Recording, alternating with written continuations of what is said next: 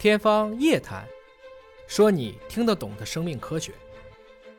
我也特别注意到，近些年来，像女性的宫颈癌，它的发病率大幅的下降，而且开始普及宫颈癌的相关疫苗了。这是不是也是得益于基因技术的一个支持呢？没错，这是两个核心的内容。第一个就是在于我们终于知道了，这是零八年的诺贝尔奖，证明了宫颈癌是由感染引起的，所感染的这个病毒叫 HPV 病毒，就人乳头状瘤病毒。这个病毒说哪有吗？哪都有，哪都有。我们可能有的时候长个疱疹都是跟它很近的一个科的。只不过，如果长期在宫颈，女性免疫力又低下，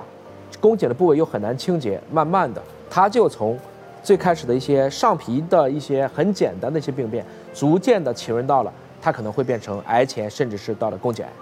那这个过程中，在疫苗没有普及之前，我们可以做整个宫颈的相关的这个图片的检查。原来可以做细胞学的实验，现在已经可以自取样，自己在家里取个样，快递过来。然后有了结果，反馈给你，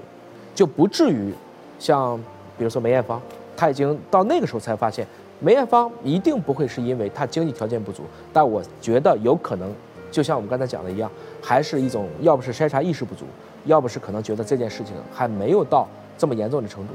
所以还是防大于治啊，我们还是推荐啊有条件的我们这些女性朋友们，应该在我们合适的时间。去接种这个疫苗，我们通过人人可及的疫苗，再加上人人可及的这样的自取样的基因检测，通过互联网的方式来反馈结果，构成一个大的闭环。我相信宫颈癌就会在一个合适的时间告别人类。所以世卫提出，这可能是第一个被人类消除的癌症。消除的定义不是零，是十万分之四的发病率。中国现在是十万分之大概在十二到十六这么一个范围。所以我们还有一段路要走，但我相信，就像我们告别天花一样，我们有机会集体告别宫颈癌。太棒了，真是科学技术在切实的、实实在在的造福人们的生活。